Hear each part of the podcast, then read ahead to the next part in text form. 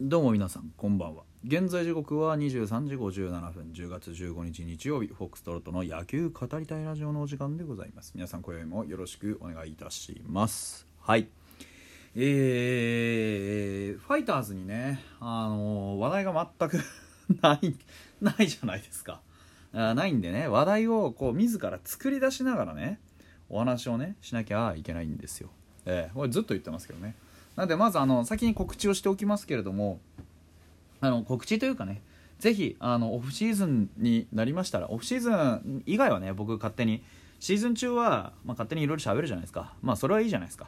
ね、あのシーズン終わったらもうあの話題がないので もしね、えー、お聞きのあの方がいらっしゃいましたらあの何でもいいんでね、えー、選手に関することでもルールに関することでも試合に関することでもあの時のあの試合のあの1球何だったんだとかねそういうことでも構いませんし逆にねあのどんな選手が好きですかとか、えー、来シーズンに向けたファイターズの課題は何ですかとかそんなんでもいいんでなんかあの何でも良いんでお便りをいただけると助かるなという話でございます。であの、まあ、よく聞かれるのはねファイターズ、えーまあ弱いじゃないですか。来年どういう順位にね行くために何を準備しなきゃいけないかっていうのはかなり皆さんからも、まあ、寄せられる疑問だということが想像されるんですね。ファイターズ来年何を目標にするべきかっていうと僕は優勝って言いながらも優勝ではないと思うんですよ。なんでかっていうと選手が来年優勝するぞっていうためには少なくともバファローズそれからホークスロッテこの3チームを超えないといけないんですよ。でその中で一番ハードルが高いのはバファローズを超えることだと思うんですよ。ただバファローズを超えるということのじゃあなんでそんなにハードルが高いかっていうとあのピッチャー陣の、まあ、実力そして潜在能力っていうものを鑑みた時に今ファイターズであの投手陣あのブルペン陣あの先発陣に被験する能力を持ちうるもしくは同じぐらいの成績を叩き出しうる選手ってバファローズの今持っている人数の半分以下だと思うんですよ。なぜなぜそう思えるのっていうとまず間違いなく勝ちが計算できるというレベルの先発ピッチャーが少ない。今年も何度も言ってますけれども上沢加藤伊藤と3本柱を立てて我々はま10勝するぞの。全員が10勝するぞの。気持ちでいました。でも皆さん見てみる見てみてください。実は実はね全員がたとえ10勝したとしてもつまり10勝ピッチャーが3人生まれたとしても今年は勝てないんですよ。なんで西武見てみてください。西武ライオンズは10勝ピッチャーあんなにいるんですよ。なのに今年は A ランク圏外なんですよ。ということはそれじゃ足りないんです。必要なのは山本由伸なんですよ。皆さん。山本由伸の何がすごいかっていうと14勝したとかそういうことではなくて彼をローテーションに持ってきて頭に置くことによってカードの勝ち越し率が抜群に上がるってことなんです。彼が14勝するとかその何勝するとかってね10ん？14勝まあいやその勝ち数が問題なんじゃないんですよ。彼が持っている勝率が問題なんですね。勝率の高いピッチャーがローテを回ることによってカードの勝ち越し率がぐぐっと上昇するんですよ。例えば3連戦の頭を50%勝ちで切り抜けられるよっていうチームと3連戦の頭を75%勝ちで切り抜けられるよっていうチームだとその残りの2戦で1個取らなきゃ勝てないか。1個取らなきゃ勝ち越しできないか。逆に1個取れば勝ち越しできるかっていったところにかかるプレッシャーが違ってくるんですよね。要は2戦を1勝すればいいっていう試合が多くできるんですよ。頭の一戦取ってるからね。逆に頭の一戦取れない確率も50%あるチームだと2戦取らないといけないっていうチームになっちゃうんですよね。1戦目をエースピッチャーで落としてるのに2戦目3戦目にそれ以上に勝率の高いピッチャー持ってくるやつおらんのですよ。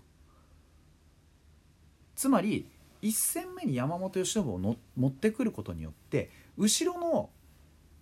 2戦目3戦目のピッチャーをプレッシャーから解放することができるんですね。どっちかで1戦勝てばとりあえず3連敗も避けられるしとりあえずカードの勝ち越しもできるっていう状況が非常に多く作れるわけですよ。うちは今年これに失敗したんですね。だからこのピッチャーを作るっていうことのハードルがめちゃくちゃに高いわけです。だから我々がバファローズを超えたチームを作って優勝するぞってことは非常に難しいわけです。もちろん可能性がゼロではない。ただ来年1年間でそこまでの完成度に持っていけるかっていうところで言うと、まあ、非常に難しい。できる可能性があるとしたら、まあ、伊藤大海でしょうね。ですが伊藤大海も今年非常に苦しみました。モチベーションもそうですしなんて言ってもそのメカニックのズレですとかそういったところの修正に非常に苦しんで、まあ、2桁勝てなかったわけです。今年2桁勝てなかったよっていう選手が来年20勝するかっていうことが、まあ、あるっていうのもプロ野球界ですけど、まあ、なかなか難しいわけですよ。普通はだんだんとね実績を残していってでその実績を残していった階段の上に大成功があるわけですから。そんなギャンブルみたいなこの年だけパカーンって勝ちましたみたいなのがあってもチームの長期的な強化につながらないのでそういうのよりかはやっぱり積み重ねていってほしい。そうするとね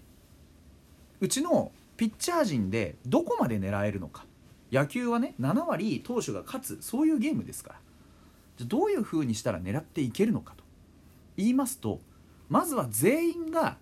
まあ、10勝をまず狙う先発陣。先発陣全員10勝すれば60勝から50勝50勝から60勝っていう形になるじゃないですか。そういう整え方をするしかないんですよね。そういう意味で言うと我々はある程度戦える余地は残っていると思います。例えば加藤が残留して噂は出ていきました。で伊藤君がいます。で金村君根本君ポンセで回したとしたら50勝は多分いけるんじゃないかなっていう算段は僕はつくと思うんですよ。思うんです。じゃあそういうチームでいったらどうなるかっていうと今年のねライオンズが、まあ、あれだけ10勝しているピッチャーが出てなかなか順位が上がんなかったように10勝してるだけじゃ優勝まではたどり着かない。でもそこそこいいとこまでは行くはずなんです。狙うとしたら A クラス。現実的には3位に滑り込めるかどうか。だと僕は思っています。で逆に言うと3位に滑り込めるっていうことがあれば何かワンチャン例えば今年のファイターズやホークスのように大型連敗というのが上位のチームにまかり間違ってボンと起こった時に順位が逆転する可能性はドンと出てくるわけです。それはもうコントロールできないわからないじゃないですか。わからない要素は別に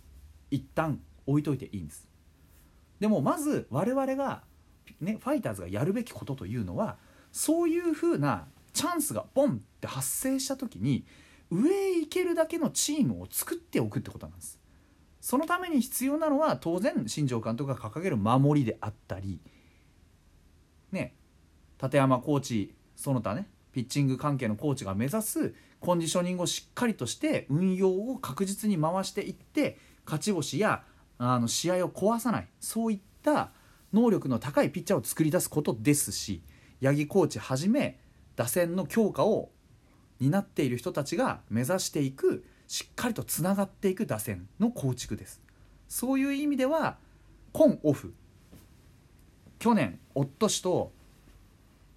まあ悔しい思いを味わってきて各自オフに強化してきたはずです。一昨年はトライアウトということで全員がほぼほぼ全員が試合に出てそしてオフを迎えました。で今年です。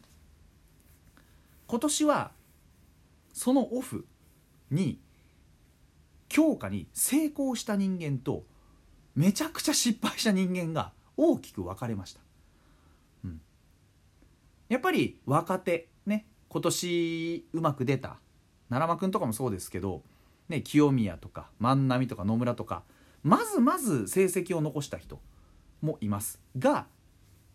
逆に上沢直之だったり上川端大吾だったり本来一昨年にある程度能力上げてきちっと結果を残してたはずの人がズゴッと沈んだんですよね。今年はこの上下の格差っていうのをなるべく少なくしてチームの平均状態をプラスに持っていけるようなキャンプにしなきゃいけないんです。落ち込みすぎても良くない。上がりすぎても良くない。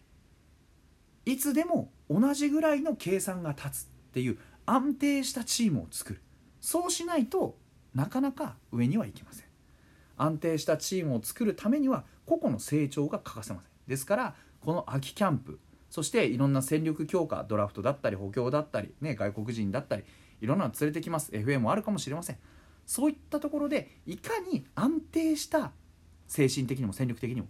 実力的にも安定したチームを作れるかっていったところを実は僕はテーマとして持ってるんじゃないかというふうに思っております。来年 A クラスぜひ目指せる戦力強化のキャンプにしてほしいなという話でした。